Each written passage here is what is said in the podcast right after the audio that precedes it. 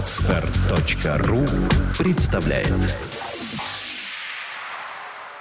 Мы знаем, да, есть там, доктор экономических наук, то есть экономику мы считаем как наука.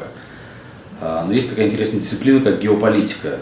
Но ни разу не слышу, что есть доктор геополитических наук. Хотя, может быть, такие есть, но в широком доступе эти люди отсутствуют. Мы о них не слышали.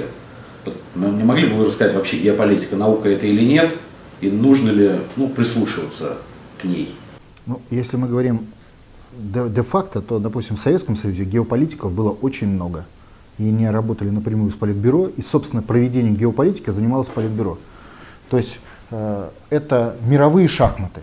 И поскольку Советский Союз был одним из двух самых крупных игроков в мире, то он эти фигуры шахматные расставлял по всему миру.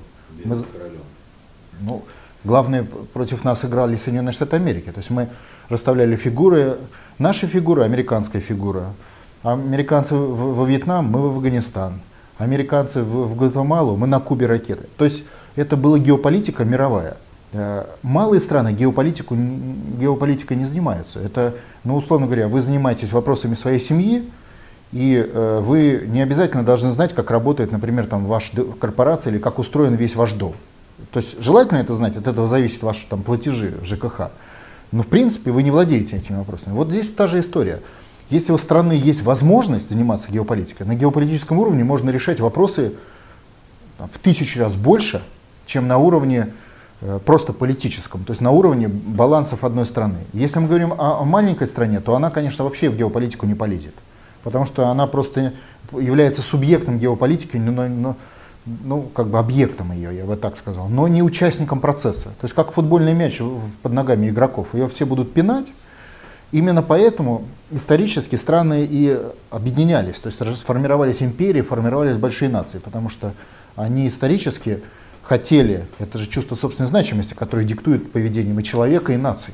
И любая нация хочет быть значимой, а если она хочет быть значимой, ей приходится быть большой. То есть расширяться и территориально, и географически, и как угодно. Если она маленькая, она игрушка в руках других больших. То есть она их автоматически проигрывает на уровне конкурентной борьбы.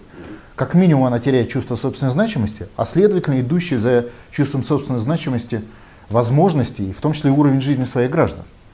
И мы видим, что те страны, которые когда-то были огромными большими империями, игроками, там, Литовская империя, они на сегодняшний день там осталось 2, по-моему, миллиона или 2,5 миллиона человек, то есть она исчезла просто с лица земли. Понятно, что в нее входила там и Польша, и Смоленск, но это другая история. Вот, но называлась она, нация тогда была литовская, потом она съежилась, все от нее отрезалось, она стала маленькой и с точки зрения чувства собственной значимости невлиятельной, а с точки зрения жизненной перспективы исчезающей, потому что когда-то там было много людей, там 2 миллиона осталось, потом миллион, а потом она там, где-нибудь через 100 лет просто исчезнет вообще, останется каким-то районом с неким таким, вот, знаете, исчезающим, как исчезающие народы севера. Вот они как бы есть, но на самом деле их нет. Вот эти процессы и происходят. Это конкурентная борьба наций, такая только продвинутая в тысячелетия. А законы об этой конкурентной борьбе называются геополитикой. Россия в геополитике в 20 веке. Мы были игроками всегда или мы сейчас? Нет. Россия стала более-менее игроком геополитики при Петре Первом. Можно сказать, и пораньше, при Иване Грозном, такой предгеополитика. Петр Первый, который уже начал конкурировать с серьезными, скажем так, империями того времени, Карла Великого, например, Османской империи. То есть он вышел уже на уровне слабого игрока, на уровень крупных игроков, то есть как бы перешел из нижней лиги в более высокую. И победив империю Карла Великого, он как бы, как вот в Олимпийских играх или в спорте, он занял соответствующую лигу крупных игроков мировых, но не крупнейших. А дальше его наследники, последователи, развивая чувство собственной значимости российской нации, уже вывели ее в первые ряды. То есть Россия накануне, допустим, Первой мировой войны, это была уже крупнейшая страна в мире. И это автоматически отражало ее и формальный статус. Я напоминаю, что в те времена, всего лишь 100 лет назад, меньше 100 лет назад, в России жило, что она занимала 6-ю часть планеты, и в ней жил каждый 7-й житель планеты. И сравните сегодня, каждый 36-й. То есть за меньше чем за 100 лет катастрофическое поражение российской нации в конкурентной исторической борьбе. И мы можем обсудить причины этого поражения. Это причина этого поражения — это то, что нашли слабое место России. Вот в этой столетней, сознательно, а вообще тысячелетней конкурентной борьбе. Это слабое место, это, конечно, вертикаль власти. Это, с одной стороны, сильное место, которое позволяло мобилизовываться гражданам России, а с другой стороны, и вообще России в конкуренции. Да, мобилизация позволяла в нужный момент оказаться сильными. Подождите, а как вертикаль власти связана с мобилизацией? Специфика российской вертикали власти. Более жесткая вертикаль власти, отсутствие то, чтобы сейчас называют гражданским обществом сильным, а когда-то это называли сильные князья, сильные элиты страны национальной. И Россия такая страна, которая в силу определенной специфики имела всегда более сильную вертикаль первого лица, царя, например, по отношению к дворянам, князьям и боярам. И если вы сравните отношения, допустим, короля в Европе, европейских государств с их князьями и вассалами, вы увидите, что это отношение сюзерена с вассалом, но у вассала много прав. Если вы посмотрите в российскую систему отношений, то вы увидите, что царь — это царь от Бога, а боярин — это холоп царя, боярин, который, может быть, он иногда по богатству не очень сильно отстает от царя, но он все равно холоп. Это специфика России. Чем это вызвано? Ну, я могу так предположить. Я думаю, что это вызвано спецификой Российской Федерации. Во-первых, многонациональностью страны. Раз. Потому что понятие русских появилось и оформилось буквально 200 лет назад. А до этого русские — это 140 национальностей. Русские — это то, что сейчас называется россиянин. А тогда, 200 лет назад, это называлось русский, подданный царя. То есть множество национальностей. Нету ни одной национальности, которую в полном праве можно сказать главной. Вот в отличие от Европы. Один момент. Второй момент. Северная страна, тяжелые климатические условия, а следовательно выше требования к власти. Как координатора подготовки людей к зиме, как подготовки к людей к решению своих проблем. То есть северная страна, значит, там большие перевозки продовольствия с севера на юг и так далее. Северная страна, значит, летом это все растет, к зиме надо готовиться, причем готовиться коллективно. Значит, выше требования к власти, в отличие от южных стран, где такого... Но я немножко сейчас фантазирую, но я могу предположить предпосылки этого. Соответственно, это... Мирное время, вертикаль. Власть более важна. Это хорошо. Она более важна. Она просто при условии выживания нации. Или условия выживания народа, который жил на северных территориях. Это выживание в мирное время. Вообще в любое время. В мирное тема, в военное... Вы же говорите, что враги воспользовались вот этой вот... Сейчас мы до врагов доберемся. Мы говорим, как это формировалось. Враги воспользовались этого в последние 200 лет. 200-300 лет они начали бить в эту точку. То есть вот они вычислили слабое звено, начали бить. А я говорю о построении, если хотите, менталитета власти, менталитета отношения населения с властью во время формирования российской государственности 500-1000 лет назад, 2000 лет назад, как это все создавалось. Плюс это соседство с кочевниками, а там очень специфические вещи. То есть, если вы посмотрите отношения, допустим, русских с врагами, отношения с соседями, они не такие, как в Европе, исторически не такие.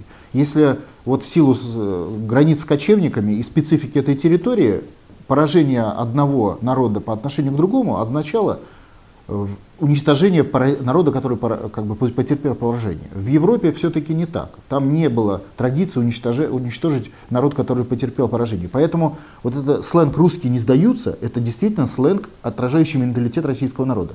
Я всегда привожу пример Сингапура, когда японцы осадили Сингапур. У японцев 30 тысяч войска, у англичан 130 тысяч. И англичане сдаются с музыкой, с песнями, с сохранением у офицеров оружия. Потому что они не видят возможности воевать, иначе как насмерть, с японцами, и предпочитают сдаться. Или сдача городов в Европе победителю, когда на беленькой подушечке вносится, значит, ключ от города. Это европейские традиции. В России в силу специфики исторической это не принято. И это отражается в том числе обратным ходом и на власти. И в России власть занимает более важную роль в плане жизни, внутри страны. И граждане это понимают, это учитывают. То есть, если мы говорим конкретно на этот вопрос, то в процессе вот мировой конкурентной борьбы, которая длилась столетиями уже, не тысячелетиями, а столетиями, то, естественно, искали слабые точки. Ну, понятно, да, то есть из века в век направляли в Россию армии, из века в век Россия направляла армии на врагов. Соответственно, работали генеральные штабы, работали элиты страны, которые изучали слабые звена, возможности вот этого конкурента. И постепенно было понимание, как устроена власть конкурента, где его слабое место, где его сильное место. Соответственно, Россия понимала слабые места европейских, например, государств. Именно поэтому она так и расширялась. Потому что Российская империя сложилась буквально за 200 лет в гигантскую мировую империю. Потому что она расшифровала, уничтожила 9 империй. Это очень сильная конкурентная возможность, да, когда, если мы говорим, победили в высшей лиге, мы побеждали 9 раз. 9 Олимпийских игр мы были победителями, если перевести на спортивный язык. А все же формирование Российской империи было в результате завоевательных или оборонительных все-таки войн? Но это и есть геополитика. То есть возникали условия, при которых обращались к России за защитой народы, Россия эту защиту предоставляла и народы защищала. Поэтому и говорят, что расширение Российской Федерации происходило в череде бесконечных оборонительных войн. И это связано было с мировой конкурентной средой. То есть существовала конкуренция между нациями, народами, они постоянно между собой конкурировали. Раньше конкурировали путем вырезания соседа, особенно если мы говорим о Востоке. И перед теми же грузинами, армянами стоял очень простой вопрос. Вас полностью уничтожит Османская империя, или вы примете подданца российского царя, русского царя, да, и он вас защитит.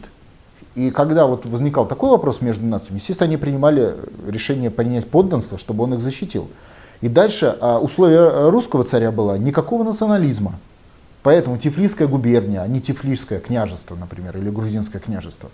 И эти условия народы принимали, потому что либо ты будешь жить в семье подданных русского царя, либо тебя просто уничтожат как народ, и тебя просто не будет, не будешь никак жить.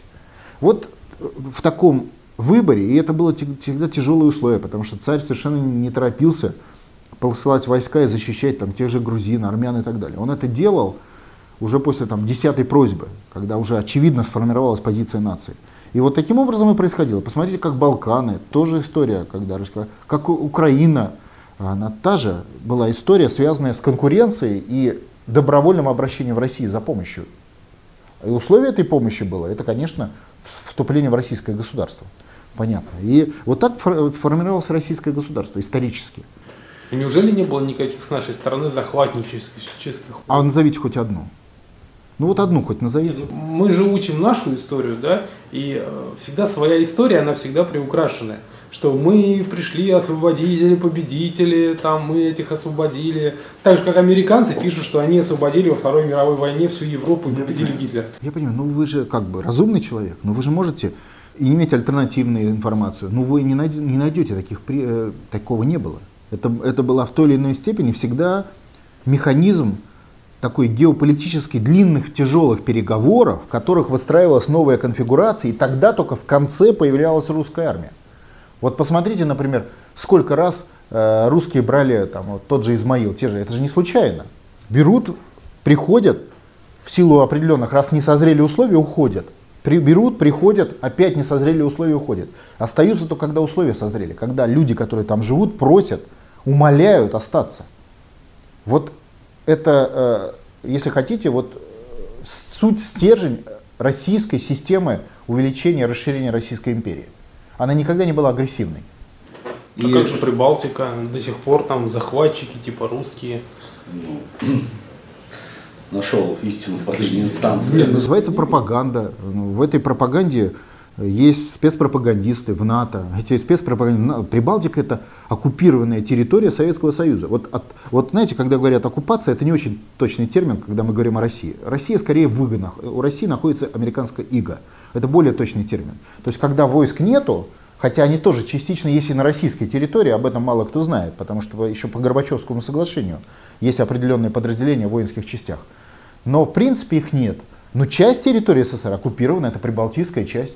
Это земли, которые давным-давно вошли в состав Российской империи, давным-давно. И уже позже было сказано, а вот пропагандистами, надо же что-то придумать. Вот придумали историю с оккупацией. Но это же вранье, вот в чистом виде вранье. Но оно вот тиражируется, потому что у американцев есть СМИ, которые могут это вранье тиражировать с утра до вечера. Поэтому я с тезисом об оккупации, ой, тут оккупация, это исконная территория, куда Россия вкладывала всегда деньги, развитие, в поддержку. Она никогда не относилась к этой территории как к колонии, никогда. Наоборот, все эти территории рванули в своем развитии. Вообще у них государственность появилась благодаря России, потому что до этого там жили чухонцы и народы, которые не имели государственности. Поэтому я не согласен с такой формулировкой, а в пропагандистских целях, конечно, можно сказать все, что угодно. Вот это чувство собственной значимости и производная от него конкуренция, это и есть главный смысл существования нации с точки зрения вот этого названия, то есть конкуренция с другими нациями. И эта конкуренция всегда выражается в расширении территории, в расширении чувства собственной значимости и в присоединении. Но если раньше, там, 500 лет назад, это присоединяли, и никто не спрашивал и не прикрывал, то в сегодняшних условиях это надо прикрывать, причем не так давно. Коммунисты это прикрывали словами «коммунизм», американцы прикрывают словами «демократия». Понятно, что когда они бомбят под предлогом прав человека, например, ливийский народ, они его бомбят не с целью улучшить там права человека и убивают там людей. Они это делают с целью взять под контроль это государство и под контроль его природные ресурсы. Вот для какой цели они это делают. И они это делали и 100 лет назад, ну, страны между собой, 1000 и 10 тысяч лет назад, когда еще племена были, и всегда. В этом суть. Но в сегодняшнем мире пропаганда это называет правами человека, демократией, коммунизмом и так далее. Хорошо. Итак, Россия во времена там, ну, Петра Первого, допустим, стала крупным геополитическим игроком. Вышла на геополитический уровень. Да, я так понимаю, дальше это было, в общем-то, Россия оставалась геополитическим игроком, достаточно серьезным. Но когда мы потеряли это уже, я так понимаю, мы перестали быть таким игроком по итогам Первой мировой войны. Нет, это просто англичане тогда еще главные геополитические враги Российской империи. А, кстати, вот почему англичане враги? А потому что геополитические игроки. Потому что англичане такие же геополитическая империя, у которых, над которой не заходит никогда солнце. Помните? Британская империя, над которой никогда не заходит солнце, которой принадлежит там, почти половина всей суши планеты. Это огромный геополитический игрок. Подождите, Британии принадлежала Индия, да? Индия. А какие-то острова там где-то там в Америке. Ага, еще. Саму Америку добавьте сюда. Да. Но Америка-то потом стала вроде как независимой. Я понимаю, да. Слово вроде как. Да, но Британия была всегда вот, геополитическим игроком. То есть она была по весу, как Россия. Это вот как в спорте. Если у вас есть сильная команда, она борется с командой, которая тоже вышла в эту высшую лигу. Вот Британия вышла в эту высшую лигу и автоматически стала врагом России. Не потому что это природное, а потому что спортсмены, которые стоят на ринге, они враги друг друга. Победитель может быть только один. Вот без вариантов. Вот если вы вышли на ринг, ну вы с противником боретесь, да? На геополитике это враги. Вы боретесь с врагом. Вот Британия вышла, став сильнейшей империей мира, она автоматически стала врагом России, автоматически, потому что Россия тоже была сильнейшей империей мира. Вот по этой причине, простой и понятной. И в этом качестве конкуренция между Британией и Россией, она фактически длилась с петровских времен до 17-го, ну, откровенно говоря, до 60-х годов, когда Британская империя была уничтожена Советским Союзом совместно с американцами. Если сказать четко, то англичане, как главные конкуренты России, расшифровали российский код «слабые звенья в России», это код власти, они расшифровали достаточно давно. И они начали давно вкладываться в структуру замены вертикали власти, но тогда это выглядело в виде дворцовых переворотов и убийств царя. Как, вначале меньше, потом больше, английский посол всегда деньгами участвовал в этих проектах. И всегда он подталкивал эти проекты по срокам в интересах Британской империи. Я привожу всегда пример, когда Павел I был союзником Наполеона. Мало того, он военным союзником был Наполеона, потому что послал войска в Индию, отнимать у англичан колонию. И казаки уже пошли в Индию, англичане подсуетились, участвовали в организации и организовали фактически заговор. В результате заговора Павел I был убит табакеркой и шарфом. И на его месте император Александр, он тут же мгновенно за секунду стал союзником и перевернул всю империю царскую империю, стали союзником англичан. Вот прямой пример, как английский посол заменил собой огромную армию, которую не потребовалось англичанам куда-то направлять, и фактически решил проблему Англии. Кстати, войска были из Индии на полпути отозваны, а в дальнейшем Александр совместно с англичанами воевал с Наполеоном. Вот вам пример геополитической разводки англичан посредством убийства русского царя, то есть военного государственного переворота. Абсолютно, по сути, один история с Горбачевым. Только Горбачев — современная история переворота, а в те времена это была такая царская история переворота. Ну и англичане тогда были послабее, более локальны в своем воздействии. То есть, получается, англичане стравили Россию и Францию между собой? Да, конечно, путем убийства царя.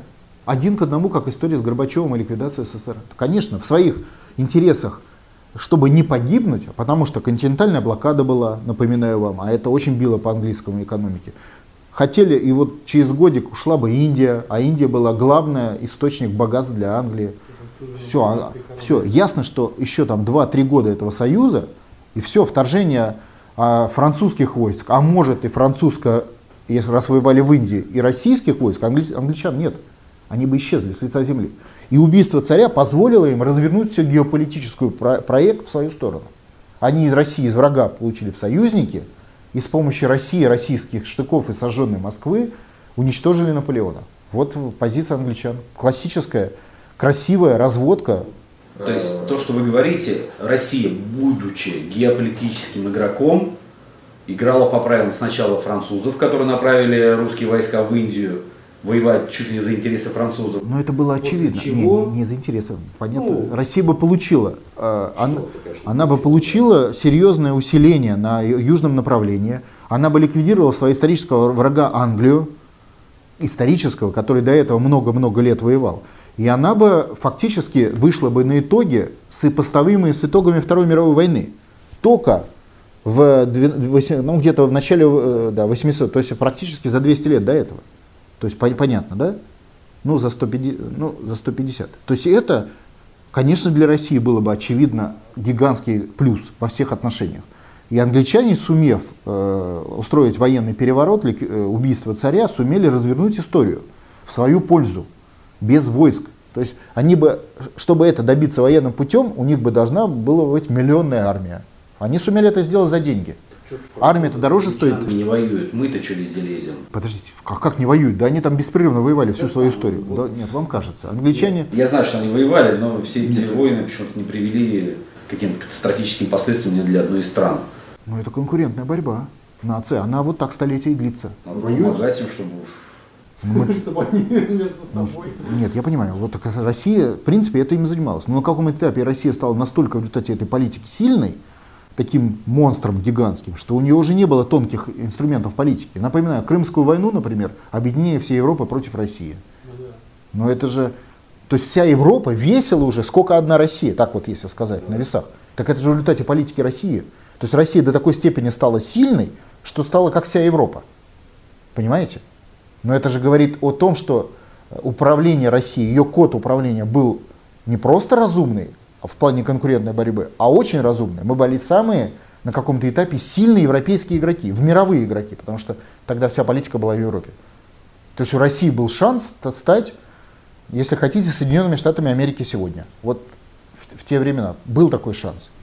С точки зрения того, что код России был достаточно силен. И в каком-то смысле уже Сталин повторил этот код, формируя Советский Союз. Но на принципах, которые заложил Ленин. А Ленин заложил принципы по требованию англичан. Принципы разрушения. То есть, когда Ленин взял деньги вначале от японцев, от немцев. Смотрите, а вот революция и Ленин, вот это что? Это революция самостийно, сама собой, либо Ленин действительно на кого-то работал? Нет, но это до Ленина. Это до Ленина, вообще говоря, революция в начале временное правительство. И временное правительство — это англичане, и это достаточно хорошо показано, в том числе в книгах Старикова, это историков многих. Это англичане, которые продолжали свой курс маневра, скажем так, и конкурентной борьбы с Россией. Потому что даже в условиях союзнических отношений конкуренция не уменьшалась. Она историческая, и сотни лет этой конкуренции. И в ней постоянно идет ослабить, даже если это союзник, желательно, чтобы он был слабый, чтобы из войны он вышел слабее, чем ты, чтобы итоги войны поделить в свою сторону. Это конкурентная борьба наций. А вот она, их там вот было тогда, этих игроков, там 5, 6, 7 в мире, вот они между собой тогда и покеры раскладывали, причем каждый конкурировал друг с другом. Франция с Англией, хотя союзники, а немцы с Австро-Венгрией, хотя тоже союзники. То есть это постоянная была такая вот замес конкурентная. Вот как в спорте. Еще раз говорю, там что, в спорте есть союзники? Вот у вас 7 команд играет там во второй или третьей лиге, а они все между собой конкуренты. Там просто правила прозрачнее. Двое сыграли, вышел один. Двое сыграли, вышел один. А в геополитике правила такие, такой замес. Вот 6-7 крупных игроков. Вот они расклад весить давали. И по результату расклада объективно Россия из Первой мировой войны должна была выйти опять же победителем, потому что предыдущий механизм формирования российской государственности позволял ей таким быть. Еще раз, когда в стране живет каждый седьмой житель планеты, это очень сильное, вот это главный показатель веса нации, вот так если сказать так грубо, да, вот главный показатель. И Россия по итогам Первой войны мировой выходила победителем такого масштаба, что англичанам это тоже было не надо. Так а почему немцы тогда полезли на нас в Первую мировую? Они что, не понимали, что ли, с кем они воюют? Вы посмотрите Старикова. Там достаточно подробно это прописано. Каким образом, я просто не буду развивать детали этой истории, каким образом механизмы эти были запущены, как англичане стравливали Россию с Германией, как Германию стравливали с Россией, Австрию, убийство герцога Фердинанда, весь этот замес. То есть это чисто все английская операция? Конечно, это их профессиональная работа. Прекрасно проведенная. Проведенная блестяще на геополитическом уровне. Для англичан армия была всегда завершающий этап геополитической игры. За большие хорошие деньги, восстания, удары, там, под всякие всевозможные партизанские движения. Это вот хлеб англичан, это их конек, это их конек. Вот они на острове сидели и вот за счет этих механизмов управляли процессами в мире и формировали Британскую империю.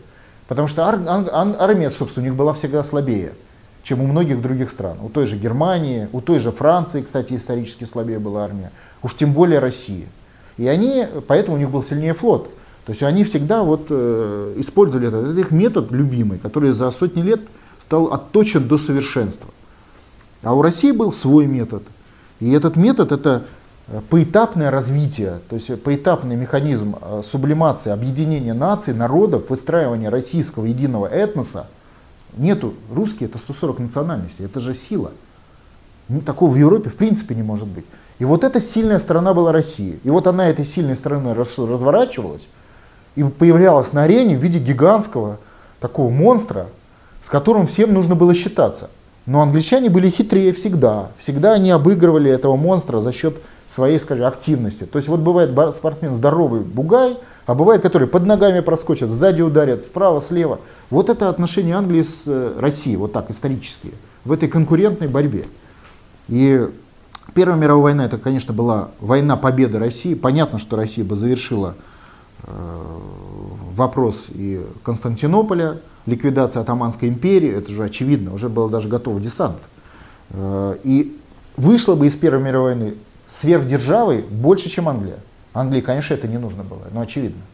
Получить конкурента, который 200 лет с ним воюет, 300, и тут он по итогам выходит и диктует всем правила победителя, конечно, англичане на это пойти не могли. И поэтому они, понимая, что уже к 1917 году Германия не победит, очевидно не победит, вполне можно союзнику сзади сухожилие подрезать ножичком, что они и сделали. Вот вам отсюда Керенский и компания. Недаром он потом уехал в Америку жить. И они в этом заговоре участвовали. А дальше история до сих пор неясная. То ли император отказался от власти в пользу никого. Кстати, специфика России. Вот отказ в пользу никого в Европе означал, что гражданское общество, элиты страны тут же перехватят управление и выработают новую систему управления. А в России отказ императора — разрушение. Утром чиновник вышел, молиться не на кого. Все. Страна пошла в разнос. Вот одним актом отречения в никуда. Еще неизвестно, было ли оно, потому что некоторые историки говорят, что это подделка, но это не важно. Тогда это форма военного переворота, который представлен как отречение в пользу никуда. И все, и страна рассыпалась. Это тоже специфика России. Это люди, которые это делали, они знали слабое место России. Как только нету вертикали власти, страна рассыпается. Это только Россия такая. Это очень важный момент. Поэтому, если, допустим, вот почему сейчас давят на Путина, если его отжимают, автоматически Россия уходит в штопор. Автоматически. И это специфическая черта именно России. Если отжимают какого-нибудь там президента в Германии, об этом даже никто не узнает. Потому что его просто не знают. Неоднократно уже показали. Ну да, ну какой-то был один Сталин, тут же другой. А в России это совсем другая логика, это психология другая. Поэтому это надо учитывать. Именно и в раскладах, и в осмыслении ситуации. Поэтому Первая мировая война — это украденная победа. Причем победа 300-летняя, то есть историческая победа, которую начал готовить еще Петр Первый. И которую последовательно готовили все цари. Несмотря на вот эти военные перевороты, вели вот это. Но 6 войн с Турцией, это же надо насколько быть упертым в достижении геополитических интересов, да?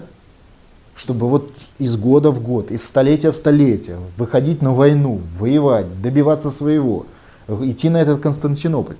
Это надо быть упрямым очень сильно. Нет, но мы же тогда получали выход в Черное и Средиземное море. Я понимаю, обосновать можно все что угодно. Жили же до этого без Черного моря. То есть обоснование мы, я понимаю, а в случае там, расширения, скажем так, в Европу мы получаем выход в Атлантический океан. Ну, еще раз говорю, обосновать можно все что угодно. Вопрос в том, что насколько настойчиво Россия добивалась своих геополитических интересов в этой конкурентной борьбе. То есть, ну, как этот боец, если спортивным языком, вот боксер, вот его бьют, а он стоит. А мог бы и упасть уже, и сказать, да достал уже, чтобы меня избили полностью. Нет, он стоит настойчиво. Поэтому, о чем я говорю, российская нация очень конкурентная. Но у нее есть слабые звенья. Вот эта подрезка сухожителей в 1917 году через предательство, в начале военный переворот с Керенским, а потом появившийся Ленин, который вообще брал деньги от всех, кто только давал. Он просто работник был, вот такой. Вот, ну, как, ему звонят, говорят, денег хочешь? Конечно, хочу. Вот он все, берет, пошел работать. Вот он так и делал. Соответственно, отсюда у него были немецкие, английские, до этого японские деньги, так, из крупных. Плюс американские еще, там, через Троцкого. Вот как, которые тоже начали уже входить в эту игровую ситуацию. И дальше Ленин, собственно, создал уже РСФСР как федерацию, хотя мог бы продолжить царскую линию и оставить унитарное государство. Это было требование англичан. Это условие, по которому они готовы были вообще общаться с Лениным. Ну, фактически он отработал их деньги. Так а зачем вообще Ленину создавать новое государство, если англичанам нужно Россию, наоборот, развалить? Чего и было достигнуто в результате гражданской войны. Объясняю, потому что в результате англичане от развала России ничего не получат, наоборот, проиграют. Почему? А потому что они не граничат с Россией, ничего им не отломится. Значит, на территории России останется что-то. Это что-то получит кто-то другой. Та же Германия, которая потом поднимется. Понимаете, да? Те же европейские державы. Зачем это англичанам? Ну вот зачем? Вот Украина уйдет к немцам. Зачем это англичанам? Они же понимают, что немцев они не добили. То есть у них не было еще... Вот у американцев сейчас другой интерес. Они уже все контролируют. Им ликвидация России уже не... В принципе, они уже понимают этот сценарий. Ликвидация России для них не означает... как бы больших проблем. Что это уйдет в никуда. Ну да, да. Они перехватят управление там 5-10 государственными территориями России и будут дальше ими управлять, что они, собственно, и хотят. А вот англичане, для них в той ситуации, они же не главные. Это американцы сейчас главные в мире, англичане не главные. Есть французы, есть немцы, их же надо учитывать. Есть итальянцы, их надо учитывать. И в этом раскладе ликвидация России их не устраивала. Но они сделали все, что хотели. Они ликвидировали Россию с точки зрения единства нации. То есть они убрали вот этот монстр единый, который был в России. Он стал слабый, он даже разрезанный был на куски. Как бы. И ткнешь, он рассыпался бы. Поэтому и с другой стороны он все равно остался. То есть другие на его место не взяли его куски в себя, не стали за счет них сильнее. Поэтому англичане поступили с точки зрения своих интересов абсолютно тупо прагматично. Они ликвидировали большого врага. Но правда, потом пошла история не так, как они хотели, когда они хотели стравить там, Советский Союз с Германией. Все пошло наперекосяк, и была уже победа в Великой Отечественной войне. То есть англичане своей цели не достигли. Не достигнув своей цели, они, с одной стороны, за их спиной выросла гигантская Соединенные Штаты Америки, которые возникли как игрок и конкурент на этом пространстве. Потому что до этого... В позапрошлом веке американцы не были игроком, они были второстепенной державой, там, где-то разбирались со своими проблемами. Возник как игрок, и в этом плане англичане просчитались. И потом этот игрок, Соединенные Штаты Америки, вместе с Советским Союзом ликвидировал Британскую империю. Советский Союз продолжил политику царской России по борьбе с Британской империей и дожал ее до конца. То есть победил. Мы перепрыгиваем. То есть Ленин организовал Советский Союз по требованию англичан, да, вот именно как федерацию, да, а не как унитарное государство, которое было до него. Где Тифлис был областью, да, а просто здесь у нас была грузинская республика. Стала грузинской, конечно, почему это федерация, она более уязвима. Конечно, она на порядок слабее. То есть всегда можно, англичане же управляют процессом, это их заказ, это чувствуется просто, это их, они знают, как с ним работать, они знают, как поддержать сепаратистские настроения. И федерация, конечно, это возможность влиять на сепаратистские настроения. Это они создали конструкцию, в которую они имеют ключики. Вот другие страны не имеют такие ключики, как англичане, к этой конструкции. Они не имели такого опыта в сепаратистских движениях, в геополитических играх, в шахматных вот этих партиях, да, а-ля Бдзержинский. Они не умеют. Англичане самые в этом плане игроки. И они под себя сделали Советский Союз. Унитарность – это будущее крепкого государства. Крепкое государство должно быть унитарным. Унитарное государство всегда крепче, чем федерация. Это правило. Ну, как бы это аксиома, да? Вот унитарное государство всегда сильнее и крепче. Должно ли крепкое государство стремиться к унитарности? Любая трансформация от федерации к унитарному государству – это усиление конкурентных возможностей нации, а следовательно уровня жизни людей, благосостояния и всего остального. Это достаточно понятная вещь, потому что любая федерация, с одной стороны, это комфорт выше, но это комфорт такой, промежуточного характера. А с другой стороны, выше уязвимость. То есть по соображениям силы однозначно унитарное государство сильнее. Вот вообще никаких сомнений. Но оно, может быть, воспринимается как некомфортное для людей, которые там живут. Но это уже такое, уступка в сторону слабости. Это очевидная уступка в сторону слабости.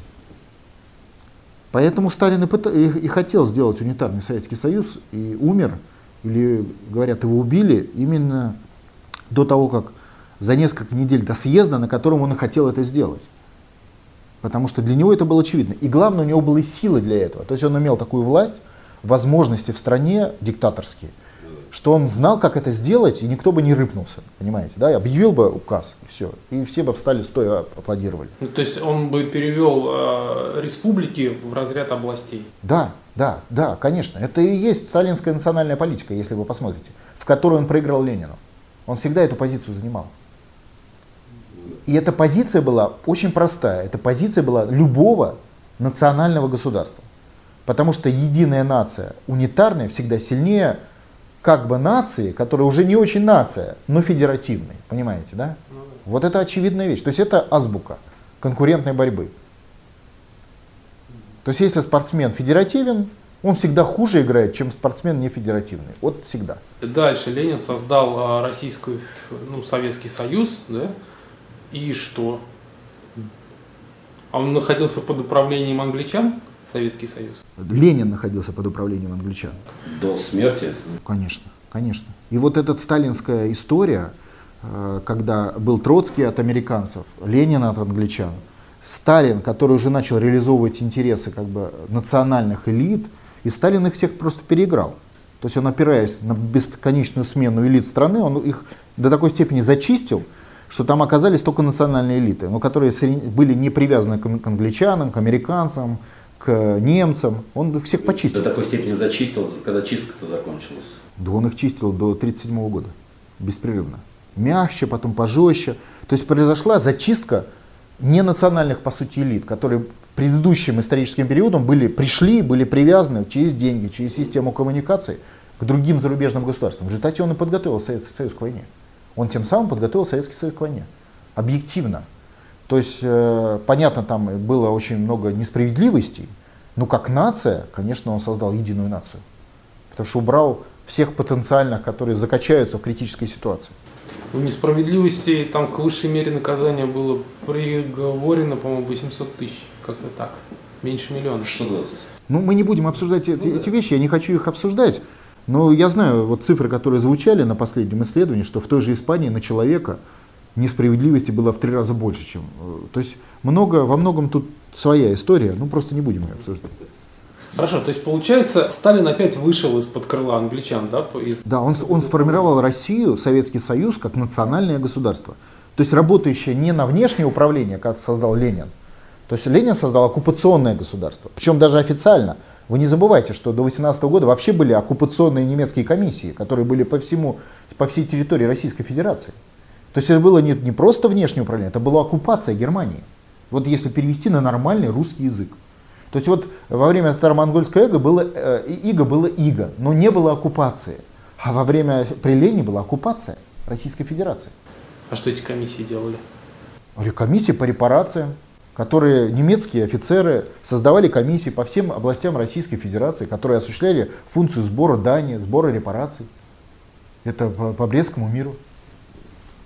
Это было внешнее прямое управление в сфере сбора. Ну, естественно, они влияли на все процессы.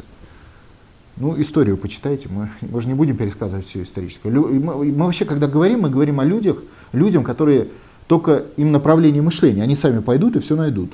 Потому что это неправильно разжевывать. Я же не пропагандист, чтобы разжевывать людям. Вот, я только направленец. Вот подумайте в этом направлении, подумайте, сами догадаетесь. Хорошо, и тогда получается логически, что Гитлер — это очередной шаг англичан. Конечно, история столкновения Гитлера со Сталином — это очередной шаг англичан. Выращивание Гитлера — это очередной шаг англичан, это доказано историками. То есть они его создавали, выращивали для своего европейского замеса. И в этом замесе они конкурировали и с Францией, и с Россией конкурировали того времени, с Советским Союзом. Это конкурентная борьба. Вот тогда это осталось там 6-7 конкурентов, они между собой воевали. Только появился еще один, седьмой, крупный, это американцы. Вот они между собой там сделали, но в принципе они по весу были равные. Это мир впервые за всю свою историю вот сейчас стал однополярный. А до этого двухполярный он был впервые за историю свою. То есть по результатам войны в 1945 году мир стал двухполярным. Вот мир стал двухполярный. И потом там тихо удавили в одном из полюсов английскую и британскую империю, причем вдвоем Советский Союз и американцы. Американцы в рамках повышения дисциплины внутри своего блока и своих рядов, потому что формально англичане были для американцев союзниками, а не вассалами. А сейчас англичане вассалы Америки. Для этого они и удавили их. А Советский Союз в рамках своей многовековой борьбы с Англией. Вот как это геополитически все складывается.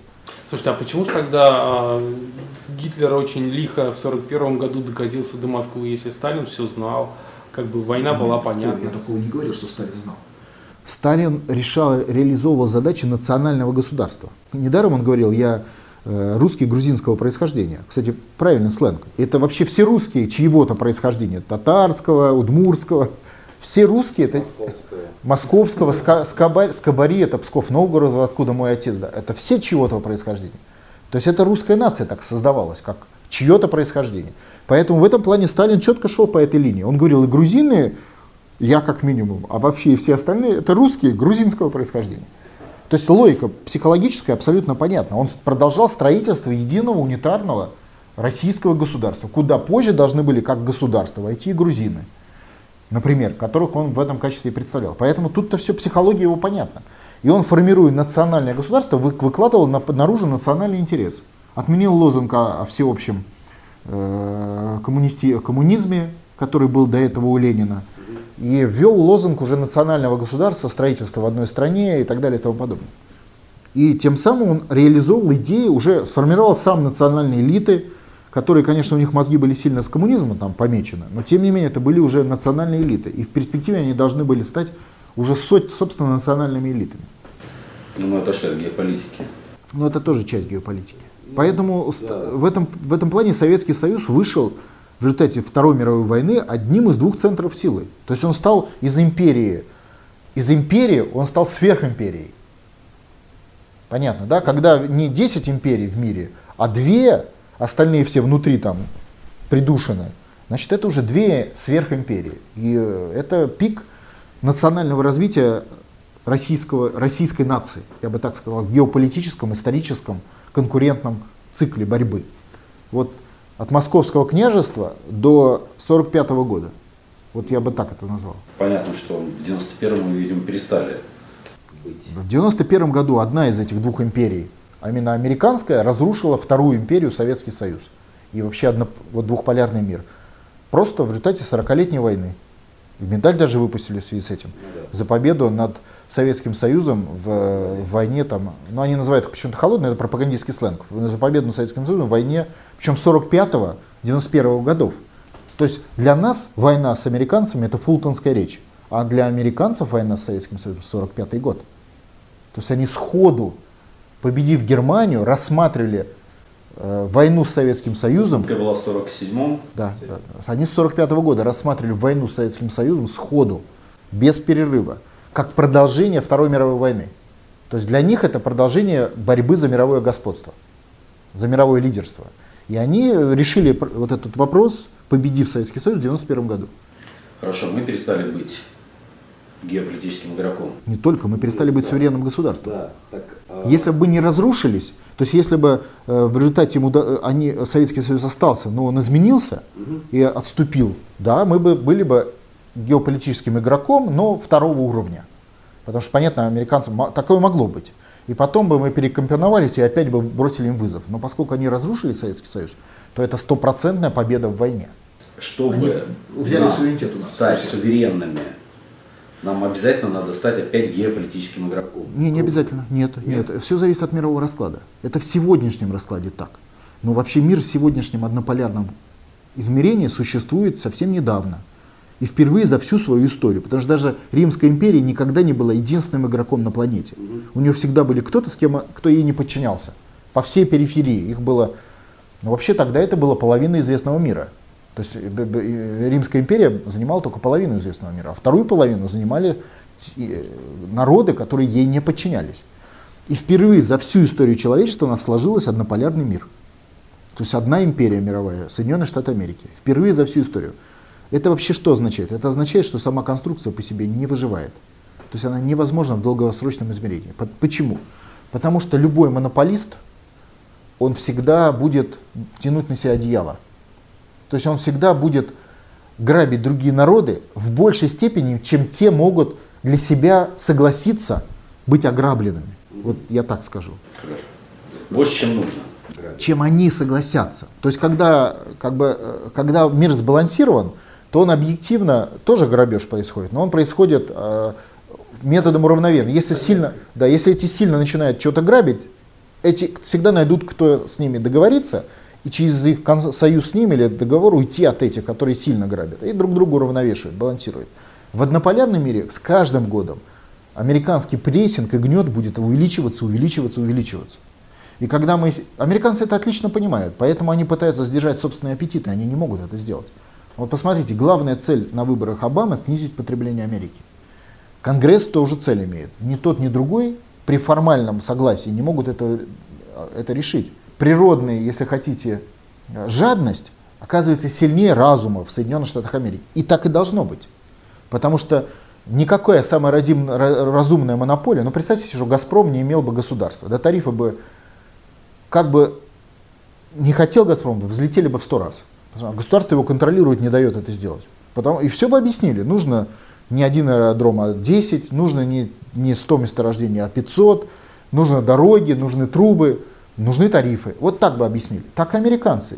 Вот как бы не хотел Обама, Конгресс, умные люди, они не могут сдержать то, что Путин назвал паразитизма. Они становятся все более, насасываются мировой кровью, паразитом. И разбухает. И они тем самым формируют вокруг себя кольцо врагов. Из всех. Даже их союзники — это их враги. Потому что они не хотят им платить. Они там мир распределяют. То есть дань-то собирают со всех, но с некоторых поменьше. Как бы есть приближенные вассалы. С них дань собирается в уменьшенных объемах. А есть вассалы такие брутальные, да, это вот Россия, Украина и другие. С них просто гребут все подряд. Просто тотально вычищают под ноль. Как Гитлер вывозил чернозем из Воронежа. Так и американцы вывозят все. Так мы что, ждем самоуничтожения? Вы знаете, как мы наш разговор можем назвать? 5-я оккупация России. Потому что у нас 5-я оккупация. Татаро-монгольская ига 200-300 лет длилась, да? Польская, времена смутного времени, Минин-Пожарский, французская, сожженная Москва, 2 раза немецкая, 17-18 годов, официальная причем, и 41-44 годов.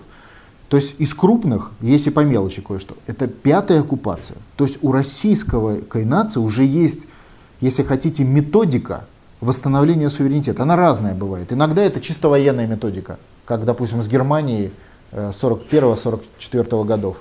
И иногда мирная, как Германия 17-18 года, или как татаро-монгольское стояние на реке Угре. То есть есть методики, есть дух к этому. То есть главное идентифицировать для российского народа сегодняшний его статус как статус оккупированной страны или находящейся под игом. Идентификация этого статуса означает автоматически восстановление суверенитета, потому что российский народ слишком большой и сильный, исторически, амбициозно населению, чтобы находиться в состоянии рабства. То есть нам нужно признать, что мы больны, да, грубо говоря. Чтобы победить болезнь, нужно признать, что ты болен. Для этого надо преодолеть главный инструмент оккупационных американцев — пропаганду, которая нам всем рассказывает сказку про то, что конкуренция была, вот миллионы лет она была, а последние годы она вдруг исчезла. Вот человек был, как он есть, миллионы лет, а вот последние 20 лет человек в мире поменялся, он стал гоме добрый. Да, человек добрый. И вот американцы помогают в России тиграм и хомячкам, просто потому что вдруг все поменялись. Почему-то. То есть вот то есть глупость, это вообще пропаганда сегодняшняя, она настолько очевидна, но люди же об этом не задумываются. И разрушается-то она не так сложно. Достаточно действительно подумать несколько часов любому человеку. То есть от свободы нас отделяет, по-русски говоря, просто желание человеку включить мыслительный процесс на несколько часов. Дальше автоматически произойдет принятие российской нации решений, которые мы называем национально-освободительной борьбой, результат которой в силу специфики и размеров российской территории приведет к освобождению от ига. Мало того, у нас есть национальный лидер, который это декларирует, Путин. То есть все, а для России это очень важно, в силу того, что мы до этого сказали. То есть все, набор условий есть. Проблема в одном: нежелание пока людей осознать свое рабское положение. Как всей страны. Это единственный вопрос. И без осознавания достаточно массового явления... Оскорбляем людей-то. Потому что мы же понимаем, что сознание людей очень часто зависит от внешних все-таки факторов. Ну, пропаганды. Это понятно. Сознание людей зависит от пропаганды. Это правда. Просто никто не хочет признавать себя побежденным. Ну, слушайте, ну тогда, значит, давайте терпеть. Это вот в этом, собственно, да, игра не существует. Самообман занимает. Да, мы можем говорить о последствиях этого терпения. Последствия мы, понятно, прогнозируемые. То, о чем я сейчас сказал, американцы понимают не хуже меня. Это очевидная вещь. То есть они понимают, что Россия, будучи в тех пределах, как она есть, для них слишком рискованная колония. Риски высокие. И они из-за этого принимали и при Ельцине, и сейчас они принимают решение о ее ликвидации. Просто риски высоки. Как бы сегодня они не контролировали здесь ситуации, как бы у них хорошо не работала пропаганда, они понимают, малейшая мировая смута, вот небольшая, и Россия будет непредсказуема. Понимаете, да? Вот стоит Европе, например, сейчас забурлить в силу кризиса, даже не мирового, а европейского, и Россия как поведет, они не знают. Пример — Грузия. Когда Россия вступилась за осетин, вопреки даже мнению американцев о том, что такое может быть. Они считали, что полностью Украина... А шок для них был, когда средства массовой информации оказались, которыми они деньги платят, вообще говоря, на стороне российской власти, которая заняла позицию суверенитета тогда. И России, и не допустила геноцида осетинского народа. Это для них был просто шок. Я просто и общался тогда с американцами. Они считали, что они полностью все здесь управляют. А тут вдруг оказалось, что страна на месяц вышло из-под контроля. Вот это, если хотите, русское чудо. И они, зная хорошо историю, понимают, что оно может произойти второй раз. И тем более, когда у него, русского чуда, есть лидер, Путин. Тем более, когда есть лидер. На мой взгляд, как аналитика, их аналитики не допустят существования России в сегодняшних границах. Они обязательно примут решение, и то, что под их давлением закон о выборах губернаторов приняли, это первый шаг в этом направлении. Они примут решение о ликвидации, то есть дадут денег сепаратистам, не просто дадут денег, а дадут денег хорошо, десятки миллиардов долларов, чтобы дадут оружие, привезут туда боевиков из Сирии, из Ливии, которых сейчас они готовят по всему миру. Это же подготовка. Вот сегодня идет в мире подготовка боевиков. Чего же это непонятно? Если лет там, 20 этих назад было боевиков там, десятки тысяч, сейчас их уже сотни тысяч, которые мигрируют по всему миру по команде американцев и устраивают вот эти вот революции, войны. И ясно, что эти головорезы придут в Россию. Просто границу пересекут несколько сотен тысяч человек с техникой, с ракетами и на каком-то этапе. И будут реализовывать план ликвидации Российской Федерации. Недаром федерация по требованию англичан. Вот история как бы замкнется. Поэтому сегодня вопрос национального освободительного движения для вас не просто, для нас это не просто вопрос, можно, как говорится, потерпеть еще и отложить на потом, вот это, включить мозг и подумать. А это вопрос существования на нашей просто людей. То есть для нас это может быть вопрос жизни лично каждого человека и его ребенка. Вот это надо понимать. Причем перспектива 5-10 лет. Вот человек каждый должен подумать, что есть риск, что через 5-10 лет его лично убьют и убьют его ребенка. И на его глазах изнасилуют его семью. Это надо понимать, что это очень недалеко может произойти. Может быть, это позволит людям лучше заработать мозгами. И сейчас чувствуется, что особенно за последний год-два резко пошли мозги. Начинает идти трансформация мозгов у людей. Это очень хорошо. Это как раз основа для будущего национально-освободительного движения и будущих возможностей Путина уже перейти от мягких процессов к более жестким. То есть иметь поддержку не только на выборах, но и как бы физическую поддержку людей. Потому что само в себе выборы — это очень хорошо, но в сегодняшнем мире на войне выборами вы войну не выиграете. Выиграете войну только личным участием миллионов людей, которые будут рисковать при необходимости своей жизни за Родину. Это надо тоже понимать. Ну а если вернуться к геополитике как к науке, почему же экономику, там, физику у нас преподают, а геополитика даже гораздо более важный предмет? Давайте так, вот все, что касается вопросов суверенитета, у нас работает американцы. В Советском Союзе геополитику знали, и с ней работали десятки тысяч ученых, которые умели вести нюансы этой раскладки. Она, может, по-разному называлась. Занимался геополитикой у нас иностранный отдел ЦК, господин Фалин. Занимались институты ЦК. То есть это были десятки институтов, которые этот вопрос занимались де-факто. Это был целый пласт работы Советского Союза. Там, когда Советский Союз вводил войска в Афганистане, десятки институтов высказали свою позицию, в секретном порядке, конечно, о результатах, которые в результате к этому приведут. Там был баланс раскладов и так далее. Это касалось всех шагов. То есть как только генеральный секретарь что-то принимал решение, он обязательно заслушивал науку с точки зрения геополитики, к чему это решение приведет. Поэтому это была всегда принадлежность российской государственности. А до этого геополитику императоры вели. Сейчас у нас ее вообще нет, потому что и все люди, которые этим занимались, их нет. Этот класс исчез. Этот класс, кстати, людей был в КГБ, были специалисты по этим делам, в ЦК были специалисты, в институтах, в науке. Их уничтожили.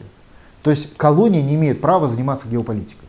И класс людей в рамках того, что уничтожали российское, советское государство, уничтожили и эти виды вообще профессионалов. Их не, но они есть там, занимаются какими-то, ну уже пожилые, занимаются какими-то другими делами. Конечно, их собрать можно, и это не так и сложно. В Генштабе был отдельно специалисты по геополитике. Отдельно, потому что Генштаб всегда планировал геополитические последствия своей работы, своих действий. То есть в Министерстве обороны. Их нет, их уничтожили. КГБ уничтожили. 4 реформы. Это что вы думаете? Это реформы? Это полное уничтожение системы. А КГБ был настроен во многом на геополитические подходы, потому что он работал по всему миру. То есть это, ну, это то, что называется, вот Советский Союз, победив Германию, уничтожил гестапо, да, уничтожил какие-то вот подразделения и вместе с американцами. Вот то же самое, и армия была уничтожена, кстати, тогда, вермахт. Вот то же самое сделали американцы. Они уничтожили подразделения, которые просто вырезали их. Убрали людей, зачистили, ну, такими мягкими методами, но кого-то и убрали физически. А вообще, почему вот о геополитике никто никогда не учит в школе? В России. Добавляйте... Не только, да и в мире, по-моему. Да, в Америке геополитику знают. Вот кто такая Кондолиза Райс? Это госсекретарь бывшая, да? Она, вообще-то говоря, из науки, из геополитики. Мало того, она лично занималась, была такая специальность кремлинолог, да, то есть специалист по советской власти. И поэтому она стала генеральным секретарем, потому что она, как специалист по советской власти, то есть по власти в другом государстве, ее расшифровала, эту власть, ну, с сотрудниками, нашла ее тонкости, слабые звенья, не в целом слабое звено вертикальной власти, о котором мы с вами говорим, а нюансы, детали, тысячи деталей. Нашла подходы ко всей конструкции, к членам Политбюро, к системе работы ЦК, слабым звеньям, документообороту, механизму принятия решений, механизму рассадки. Когда, помните, они говорили, кто как стоит на трибуне, для них это аналитический материал.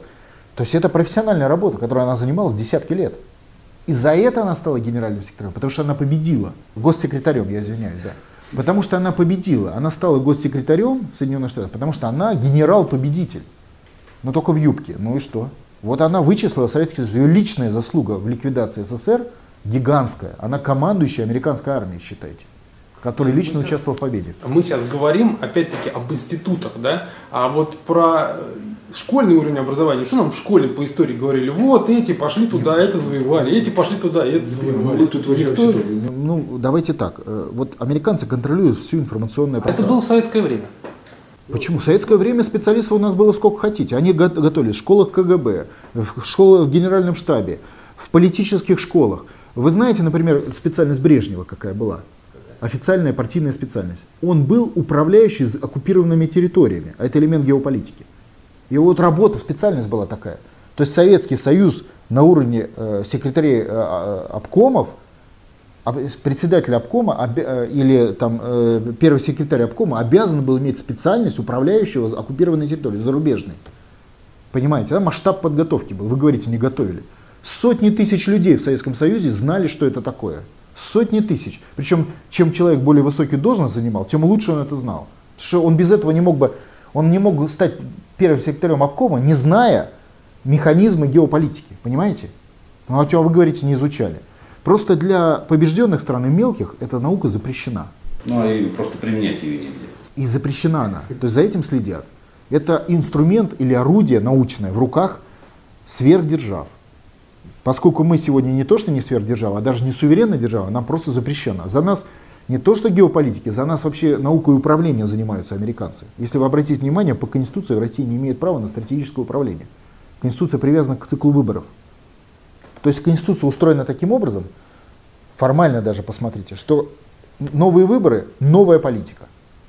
Не политика, которая, как Российская империя, 6 раз с Турцией воевала настойчиво, а вот новые выборы, новые, условно, если тем языком сказать, сегодня с Турцией, через 5 лет выборы, начали воевать там с Германией, через 5 лет новые выборы, начали с Японии, понимаете? Да, табакерку и шафт теперь заменяют выборы. Конечно, только регулярно, каждые 4-6 лет. Вот в отличие от табакерки и шарф, который можно было как-то защититься частично, это каждый, официально каждые 4. Почему американцы и запретили Путину идти на 3-й срок тогда? Потому что для них это в нашей системе они категорически не могут допустить преемственности. 3-й срок — это механизм преемственности, понимаете, да? Естественно, разрушение преемственности для них — это как раз разрушение, вот эта табакерка с шарфом. Это механизм контроля за зависимой территорией. Она не должна заниматься стратегией, только управлением. Как Медведев говорил, я менеджер. Правильно говорил. В понимании американцев российские власти — менеджеры. Они начальники, а здесь только менеджер, который смотрит, трубу прорвало, дал команду, пошли, замотали, все. Вот позиция менеджера. А вот менять правила – это начальство. Начальство в Вашингтоне. И это отражено в Конституции. Поэтому о какой тут геополитике говорить? А если бы идеологии говорить? Вот мне понравилось, когда Дмитрий Анатольевич Медведев поднял вопрос, что российские учебники истории для школьников врут. Помните, там ветераны подошли? Мы не поленились, посмотрели. Да, в российской учебнике истории 600 штук были тогда зарегистрированы Министерством образования. Вы знаете, все 600 на иностранные гранты написаны. То есть американцы не постеснялись не только СМИ контролировать, но даже образование, подготовку учеников. Это та сфера, которая для них, я имею в виду учебники истории старших классов, новейшей истории, это та сфера, которая является их компетенцией. Они считают, что все, что касается идеологии и информации, это их компетенция, не национальная российская компетенция, а американская внешняя. То есть они специально создают такие условия, чтобы в России не создавались продукты в этой сфере, они должны быть обязательно экспортированы из Соединенных Штатов Америки. Та же сфера написания законов. То есть американцы следят за всеми законами в России. В России не должны появиться системные законы без их согласия. И они контролируют этот процесс. Но мы ранее обсуждали, через что? Через политическую систему, через элиты и так далее. Это механизм вот этой колонии, если хотите. И как иногда, знаете, как спрашивают, а почему вот Путин не сделал то или не сделал это? Я в ответ говорю так. А почему Сталин в 1941 году не взял Берлин? Ну вот напали немцы, он бы взял и сказал, а теперь берем Берлин.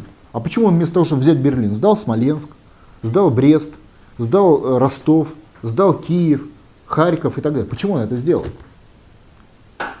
Ну, потому что силы очевидно, потому что для того, чтобы не было просто сил. Но это же ясное же дело. Нет, у нас умники говорят, а вот почему он это не сделал? Да как тут сделаешь? Тут мы в закон внесли легкие изменения о том, чтобы агенты просто информировались о том, что есть агенты, которые иностранные, которые в средствах массовой информации. Агенты возмутились. Да? Агенты даже возмутились. Ну, а вы говорите, что там серьезный вопрос решать. Мы находимся не в той стадии. Наши партизанские отряды могут только заниматься, к сожалению, небольшими оперативными операциями. Для системной операции у нас просто нет национальных сил. А национальные силы прямо пропорциональны мозгам людей. У нас для системной работы пока нету необходимого класса российской поддержки. Я в российский народ верю, он никогда не был рабом. Я уверен, что Россия найдет в себе силы, так же, как она находила до этого 4 раза в оккупациях, да, найдет в себе силы и преодолеет эту проблему. Для начала начнет просто думать. Сторонники национально-освободительного движения, любой человек, который а. Любит родину и б. Включил мозг. Вот два этих качества автоматически приводит человека в ряды национально-освободительного движения. Скачать другие выпуски подкаста вы можете на podster.ru.